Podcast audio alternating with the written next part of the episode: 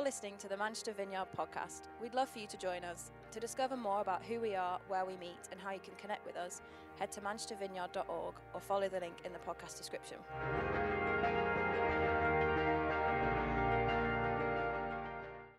Well, good, good morning. If, if you're joining us for the first time this morning, I'm, I've started a series that we're calling Invitation, and this, this is the third week of it. Let me just give you a quick snapshot. The first week was an invitation to, to commitment, to commit to your relationship with Jesus, to Christ, his church, and, and to his cause. Last week was um, considering the invitation to share Jesus with others, to share Jesus with anyone and everyone, people we have known for time, people we work with, people we just randomly bump into. And really, the invitation was to be kind, to be present, and to be brave in our relationships with others. And if you missed any of them, I'd encourage you to catch up online because we speak in series. Y- you could take this as a standalone, but equally, this, what we speak on today, will make more sense in the context of, of the previous weeks. And this week, I, I just want to continue to speak within this series on invitation, and I want to speak about worship. You are invited to be a worshiper. And before I launch in, I just want to tell you a quick story. We may need to cut this bit from the online bit. Worship changes everything. And I want to invite us into the fullness of worship this morning. Worship is so precious to us. It's precious to Steph and I, I would say personally, it's been the primary environment through which we've been shaped, healed, freed, and restored. It's precious to us as a church. It's precious to us as a movement to the vineyard. Intimacy with the Father through sung worship is so precious. Worship is an absolute non negotiable Trinitarian priority. It's about giving and receiving the love of the Father. It honors and it's a tangible expression of, to the value of Jesus and his headship over the church, and it anticipates his headship one day over all things. An interpretation of, of Psalm 22, verse 3, that I love, talks about uh, as we worship, we build his throne. As we worship, we are establishing and building the throne of God. He takes his rightful place among us. He cleanses sin from us. He heals us of sickness. He drives out demons. He defeats the enemy as we worship. And Jesus does that f- through and by his Spirit.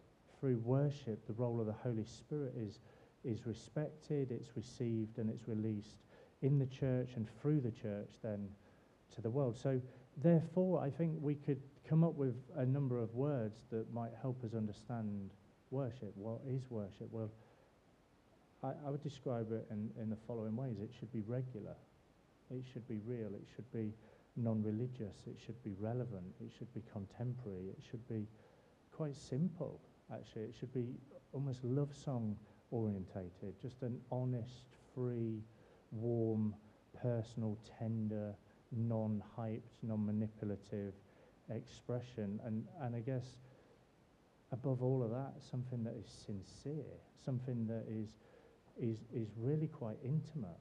So when I say it's precious to us, I guess I mean all of those things within that, forming it to be precious. And I think I could go on and on and on and on, but I guess really the key is that it is a lo- simple, simple love song to Jesus. It's not complicated, it's not sophisticated, and the fruit of our worship in settings like this and in settings like small groups should naturally lead us to a lifestyle of godly obedience and service. Because worship, and the more we worship, the more we want to please the Father, the more we experience worship, the more we see worship not just as a song thing, but as an overflow, as a lifestyle. Worship changes us. We cannot encounter God's presence in worship and not be transformed. And so, as we look at worship and the invitation further into it, this morning, I, I just want to look at three quick points. Now, I love to try and come up with points that start with the same letter. None of these do. I love to try and come up with points that kind of make sense and point you in a direction. None of these do.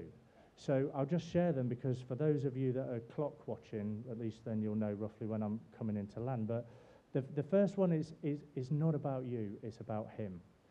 The, the second one is Monday affects the Sunday. And the third one, which is really going to confuse you, is it's like loading the dishwasher. Okay, so now if you're thinking, well, none of that makes sense, no, it doesn't, but hopefully we'll explain it a little bit more. So the, the first one is it's not about you, it's about Him. I really think we have to fight for this.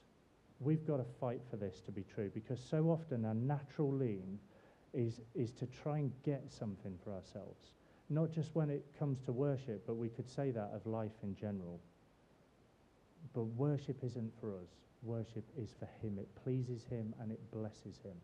But how many times would or could you say, I know I definitely would, you could walk into somewhere like here and you could go, oh, no, not that one.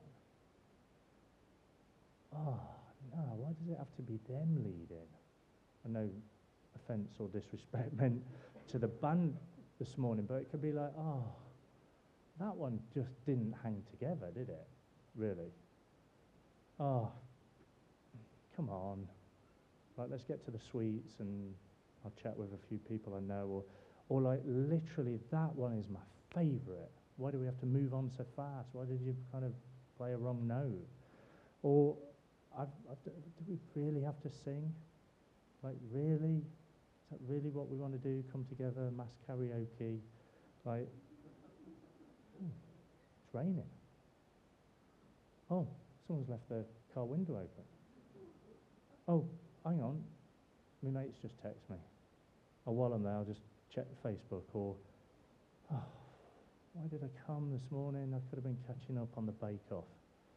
You know, the, the only one out of that lot that I could guarantee you I've never done is the Bake Off one. I'm sure some of you will love it, but that's not my thing. But worship just often isn't our priority because it becomes about us and what we can get out of it. Did it meet my need? Was it the thing that I needed? Maybe, well, I kind of, I might be late for worship really because we did it last week, and do you know what? I think they'll do it again next week. So, hey, why not be late? But I guess here's the thing I wanted to say is worship isn't about us. It's not for us. It's for Him. But but also the complete opposite of all the examples I've used of being critical. It could be the other way. It could be, whoa, that was good. That, woof, man, they were on it.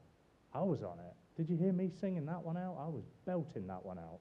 I loved it. Like, come on, that was good worship. You know, I've often wondered, sometimes just walking out of the building, I'm like, I loved it. But what did the Lord think? How was that for him? I, I might honor him with, with my lips, but where's my heart? Is my heart far from Him? I might just get to the end of the road and somebody cuts me up and I'm frustrated. I'm irritated. I'm grumpy. I could be short with the kids on the way home. That's my worship.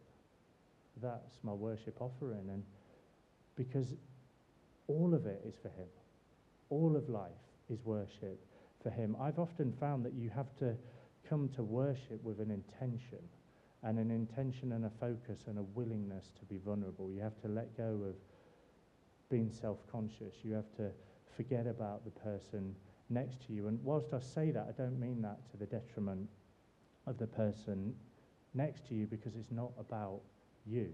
It's not whether or not you can outsing them. Have you ever found yourself in that I'm trying to outsing them moment? Or you're waving your arms about and washing them in the face. I, I, I think we've got to be aware of the people around us in a way that we don't distract them but forget about them enough that we're focused on Jesus, that we're not consumed by the wider stuff of life, the ups and downs, our feelings, and actually that we give ourselves fully to God through the attitude of our hearts, through our bodies, and through the songs that have been chosen. Our values as a church is to really try and take all of the pressure off that. For me, the, the first week I walked in to a vineyard church, I literally, I feel like I, the best way I could describe it is I just drank it up. I needed it. And I found a longing for it instantly. But we're, we're free to go at our own pace. That may not be the case for all of you. Some, some of you almost just need to watch it for a while. Others may just, you almost just want to sit and sit.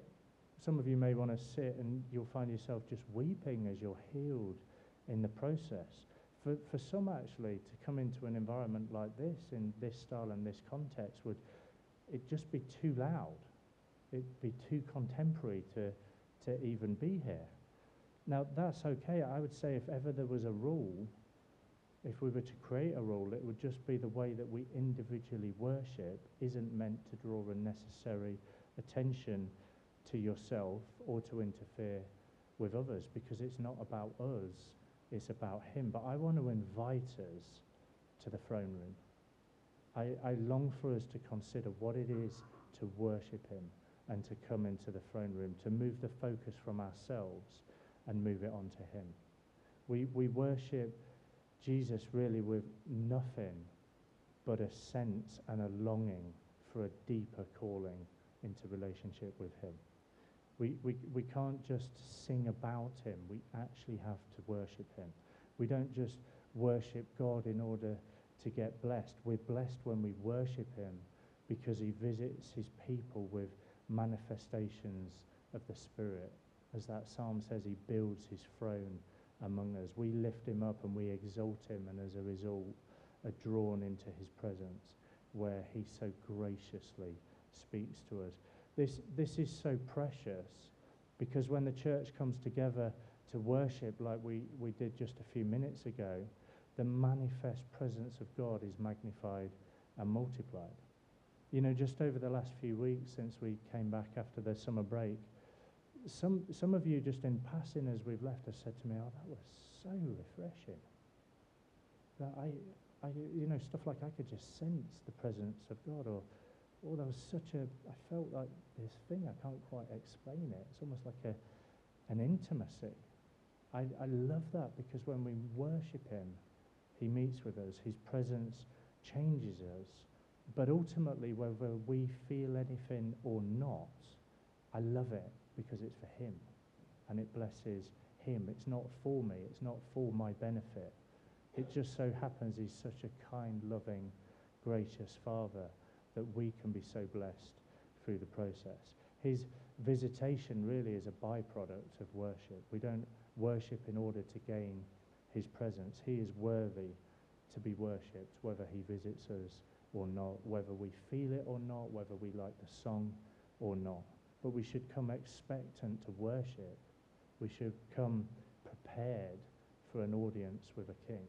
I'll be honest, that's not always how I come but it's the realization, the reflection, and the moment to consider. I'm, I'm coming into the throne room to spend time with my King. The Apostle Paul in 2 Corinthians, we're told many of you will be familiar that he had a thorn in his side. Exactly what that thorn was, we don't know. But it's clearly a hindrance to him, clearly a burden and a hardship to him. And he prayed three times for it to be taken away. It says this Three times I begged the Lord to take it away.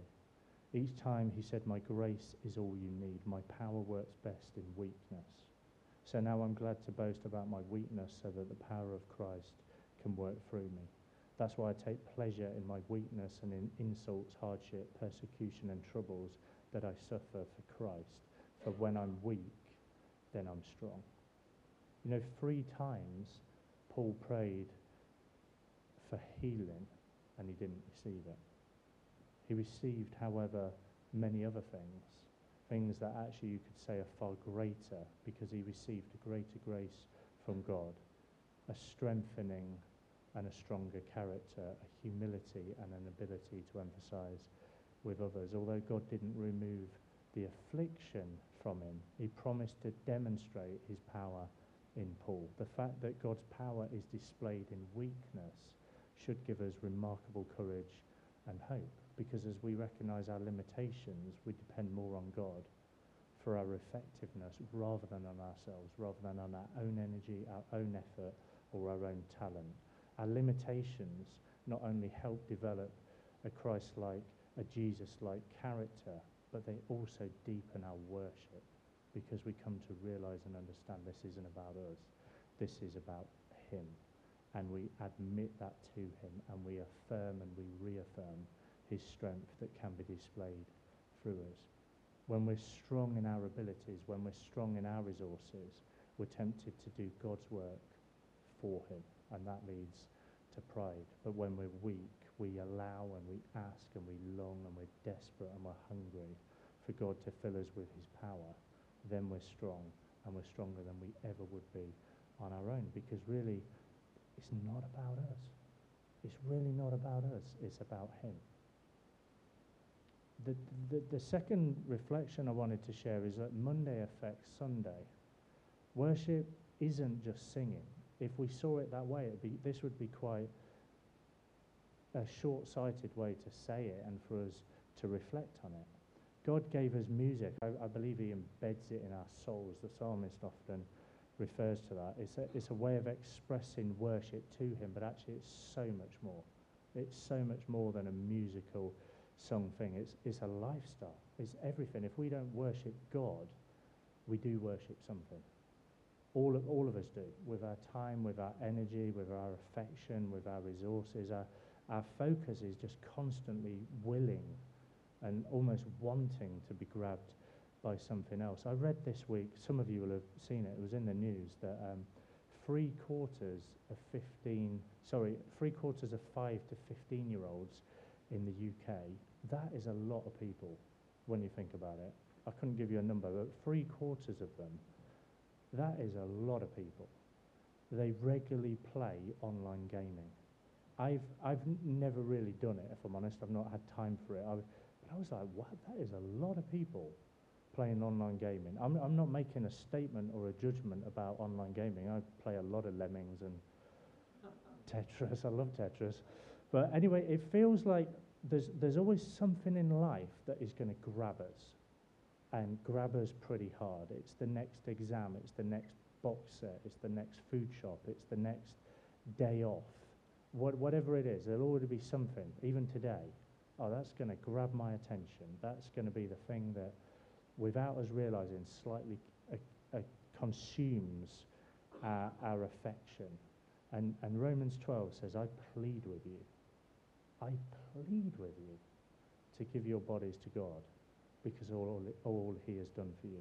Let them be a living and holy sacrifice, the kind he will find acceptable. This is truly the way to worship him. Don't copy the behavior or the customs of this world, but let God transform you into a new person by changing the way you think. Then you will learn to know God's will for you, which is good and pleasing and perfect.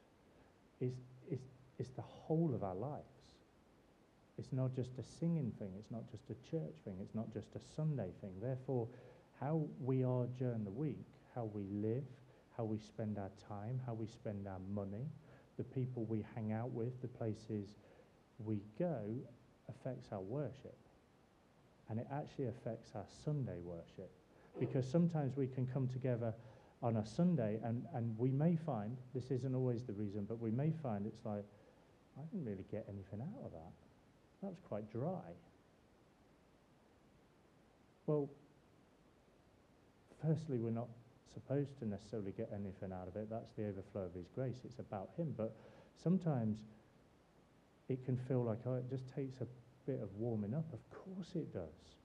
Because we may have been distant from the obedience and intimacy of the Father all week. When I, when I was growing up, I used to go to this church because I had to. Some of you will have have been there. Also, I, I, had a few mates there, and it was like it was for me. It was like a social thing. I was just catching up with these guys, and outside of the times and the singing, and the, the talk that I'll be honest was just frankly fairly boring.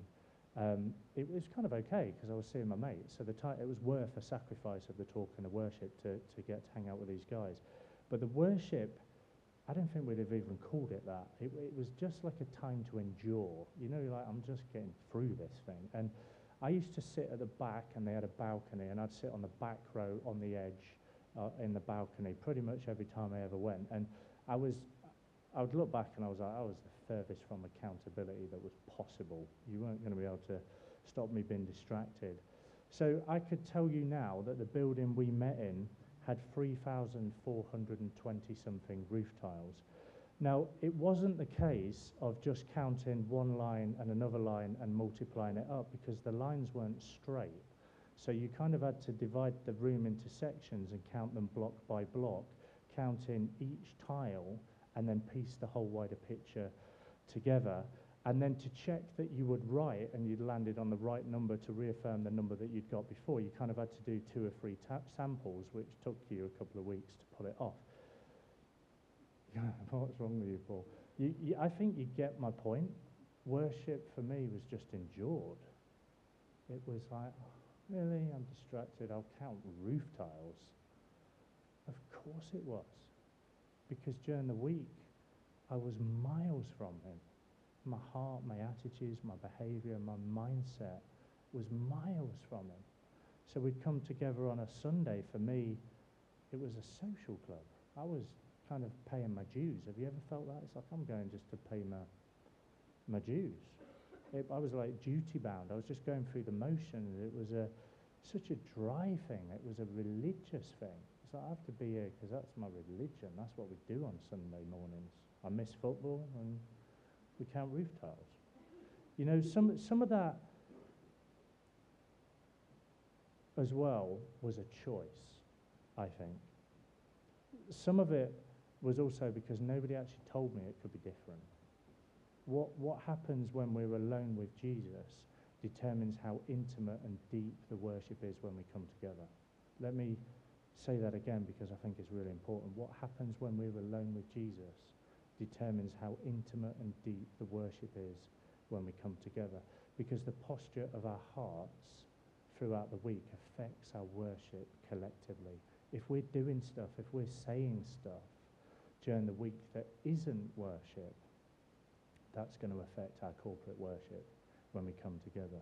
Philippians 4, verse 8 says, And now, dear brothers and sisters, one final thing.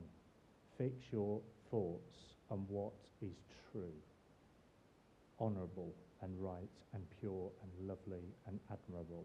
Think about things that are excellent and worthy of praise. Keep putting into practice all you've learned and received from me, everything you heard from me and saw me doing then the God of peace will be with you. God is with us when we dwell on the things of God, when we spend our time on the ways of God, constantly refining ourselves in his furnace, constantly seeking out his ways. Proverbs 3 5 says, Trust in the Lord with all your heart. Do not depend on your own understanding. Seek his will in all you do, and he will show you which path to take. As we seek him out, as we learn his ways, he shows us how to live and how to stay close to him and how close he is to us. To receive God's guidance, Solomon says we've got to seek God's will in all we do. In all we do. This means kind of turning over every area of our lives to him. About a thousand years later, Jesus emphasized the same truth. Matthew 6, verse 33 Seek the kingdom of God above all else and live righteously. Seek the kingdom of God above all else and live righteously, and you will have everything you need. We, my, my invitation to you would be examine. We've got to examine our values, examine our priorities. What is important to us? In what areas have we not acknowledged Him as ruler, as Lord, as Savior? You may already acknowledge God in many areas of your life, but there's areas where all of us attempt to resist it or ignore it, or we cause him grief by abandoning all that he has for us. I'd, I'd encourage you, make him a vital part of your everything, everything you do. Then he will guide you because you will be working to accomplish his plans and purposes, and your worship will reflect that because living that way is worship. It's the, the Roman 12 version of worship that I spoke of earlier. I plead with you. I plead with you. I beg you. I long for you. I petition you. I exhort you. I encourage you to give your bodies to God because of all he's done for you. Let them be a living and holy sacrifice, the kind he finds acceptable. This truly is the way to worship him. Is the way we live worship Jesus? Have we given our body in worship to Him? Or do we give it to the idols, to the pools, to the attractions, to the things that consume us in the world? You know, if, if you're watching porn every day, you'll find that you feel distant from God when we come together like this. Of course you will, because you're grieving the Spirit of God. Eh? Can I, ah, this is probably dangerous, but can I just stray from the line slightly? Some of you may be like, Paul, how dare you? You have no right or place to speak into this. Well, I'm, I'm not trying to offend you, but sometimes I think by offending the mind, you can reveal the heart. And I'm trying to invite you into more. I see our culture currently gripped by stuff. It is just latching onto us, and it affects our worship. So let me give you a broad brushstroke. This is one example of which there could be many. There may not even be the right one, but here's one. I've never seen it, and I don't actually really know. I think there'll be multiple similar examples, but my reflection this week writing this was, you know, with Love Island, is that helpful? Should that actually be called Sex Island? I, I'm guessing, because I dare say it's built around the principle of a fast-paced relationship, people living fairly edgy, daring to dip in and out of physical relationships, seeking to bear a bit of flesh on TV because that's what's causing more and more people to continue to watch it and long for it. If, if, if you watch it, I'm not judging you. In fact, actually, I have no idea, to be honest. I might be totally wrong. I've never seen it. I'm not trying to offend you. I don't even latch onto that as the thing I'm sharing. What I want to do this morning is just jolt us. For us to say, hang on a minute. What happens when we're alone with Jesus determines how intimate and deep the worship will be when we come together. Philippians, fix your thoughts on what is true, honourable, and right, and pure, and lovely, and admirable. Think about things that are excellent and worthy of praise. Then the God of peace will be with you. That's the filter. That draws us into the presence of God and the worship of God.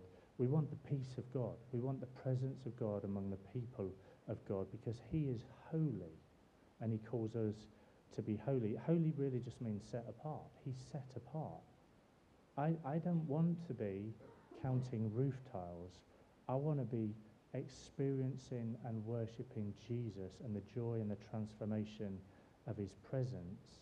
And the foundation of that starts with how I live and surrender in obedience throughout the week. Because it matters what I watch, it matters what I say, it matters how I talk, it matters how I spend my free time. There is, there's no other substitute for the ultimate reality of worshiping Jesus. Any other substitute cannot fully satisfy. They really only give a false intimacy and, and lead to enslavement and addictions. But when we worship God, we become more like Him. And when we become more like Him, we fulfill the ultimate purpose for which we are created. You know, if, if, if in this moment, through what, some of what I've just shared, if, if you hear condemnation, please don't hear that. That's not what I'm trying to say. Jesus didn't come to condemn us, he came to set us free. But it may be the Spirit is convicting you. I've never once, and I never, I hope, will, written a talk based on a person. I don't think, oh, who's going to be there? I wonder if I can get them with that thing. Never done it, never will. It's not helpful. But how many of you have said afterwards, sometimes, that was like you wrote that for me? The Spirit of God speaking to you. That often would be one of those moments. I think that's just the Spirit. He convicts us, He speaks to us. I think we would all do well to hold up a mirror and say, what are the things in my life that restrict the free flowing beauty of His presence in our lives? Often, as we're singing, our intimacy with the Father causes us to meditate, to reflect on our relationship with Jesus. Then sometimes what can happen is we recall stuff. Stuff comes to mind because we become aware of His holiness. God might call to mind a disharmony. He might call to mind a failure in a certain area.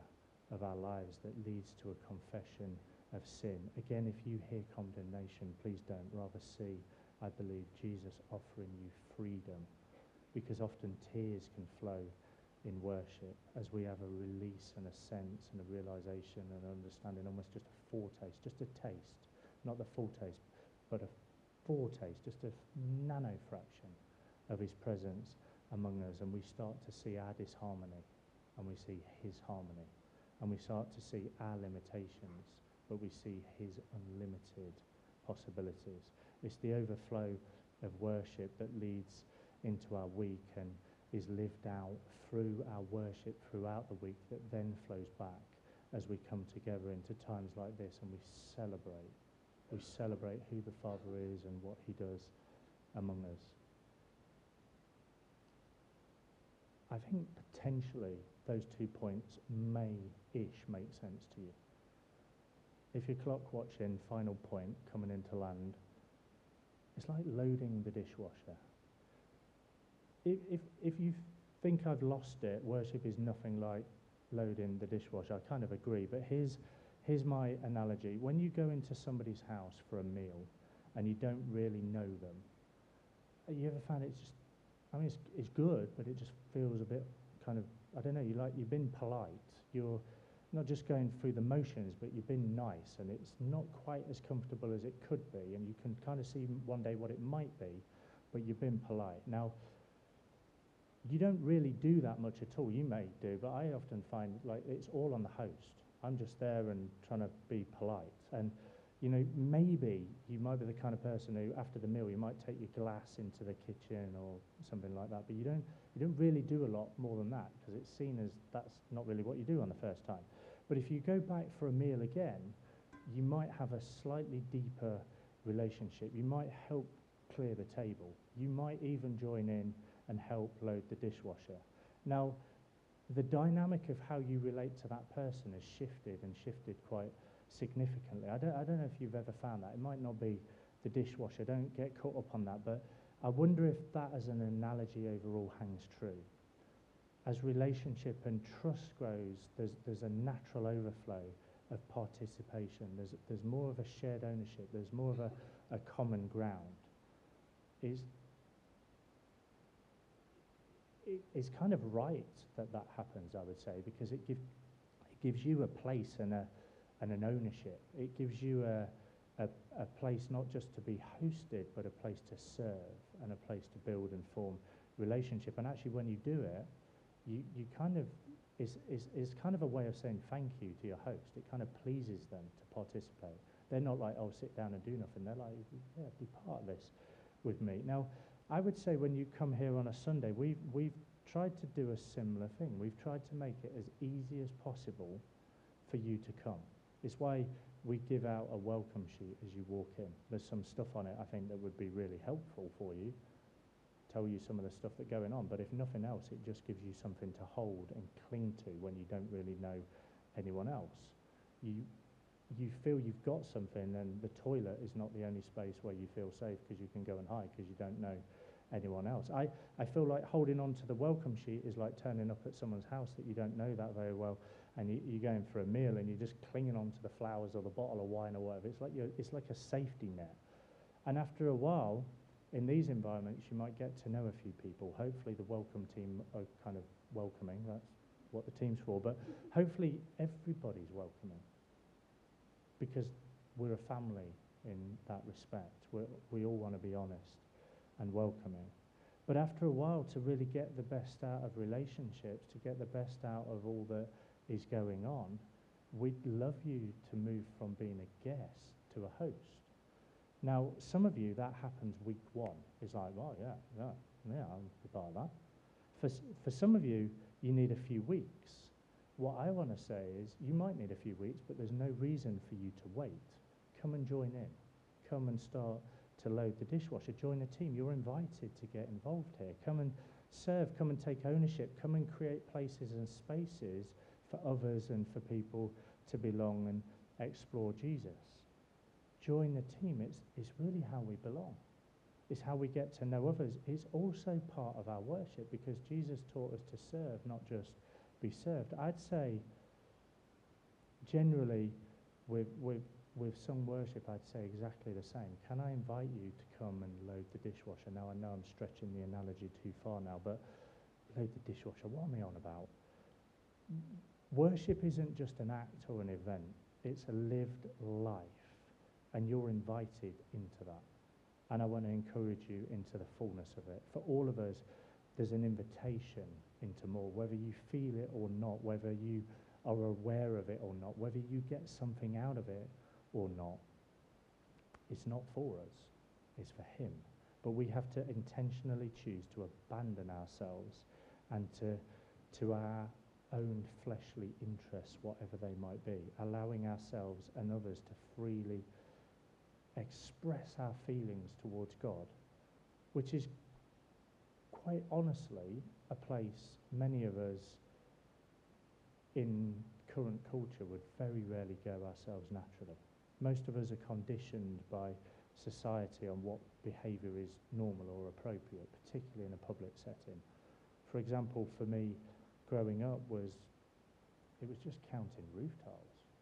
I didn't know what worship was. The word worship in the Bible, I didn't know. Actually, it means bodily expression. There's a bowing, there's a giving of our everything. The Father gave everything for me, and He asks of me everything in return. You know, it may be helpful to reflect as a young, new, I think Pascal mentioned earlier that we celebrate our third birthday soon. We're a young, new church plant. There is, there is a, there's a season where we're getting to know each other. It may seem we all know each other really well. We're not, we don't. We're getting to know each other. There's a safety and a trust and a comfort in committed community. It's why we would constantly say, commit to a small group, join a small group, have a place to be known and to, to belong because we're on a journey together. To walk into a room like this and not feel the safety and the trust and the community of shared relationship alters how we worship because worship flows out of community, a community that are on a journey seeking and hungering after the plans and the purposes of God. I'd, I'd say the Father is looking and longing for us all to give all of our heart, all of our mind, all of our body, and all of our strength to Him. This, this, isn't, this isn't a music thing. Musically, I couldn't lead a thing. Actually, no, I couldn't lead a thing. I could play Mary Had a Little Lamb on the trumpet and the piano, but that's another story. But I, ca- I, can, I can barely clap in time. But I love Jesus. And I will express that to him with everything within me. For, for some of you, actually, you are musically gifted. Let, let me say this leading worship, I think, sometimes can be seen as a pinnacle. It's like the thing to, to achieve. That's worship. It's, it's like the, the, the thing to chase, the, the, the thing to go after. We've, we've honestly, we've never looked for that. We've, we've looked for hearts that love Jesus. If, if you can't worship Jesus at the back, you, it's going to be very difficult for you to lead at the front. Do, do you see what I mean? It's, it's a, it's a question we get asked quite regularly. How do I get involved in worship? I'm not trying to belittle that. I'm not trying to lessen that. I'm not trying to say that shouldn't be a thing and what the gifting God has put on you shouldn't be something you pursue. But my default response to most people is join the car parking team.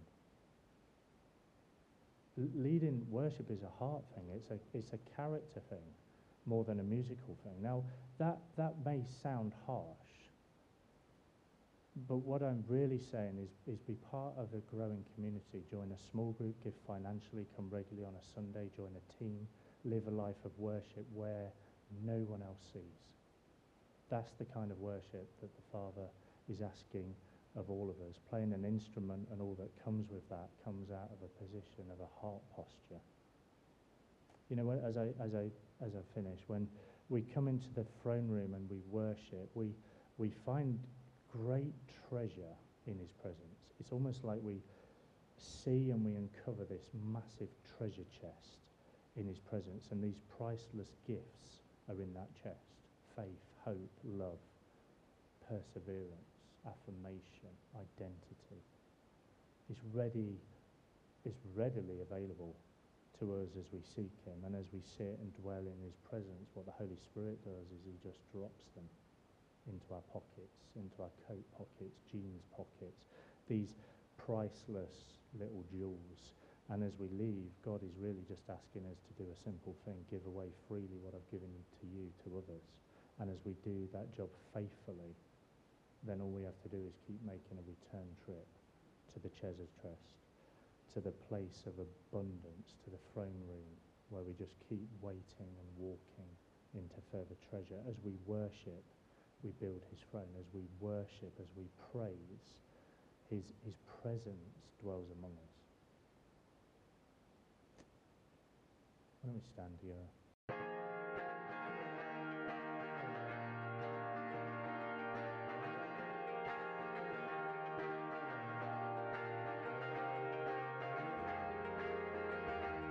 Thanks for listening. To find out more, head to manchestervineyard.org or follow the link in the podcast description.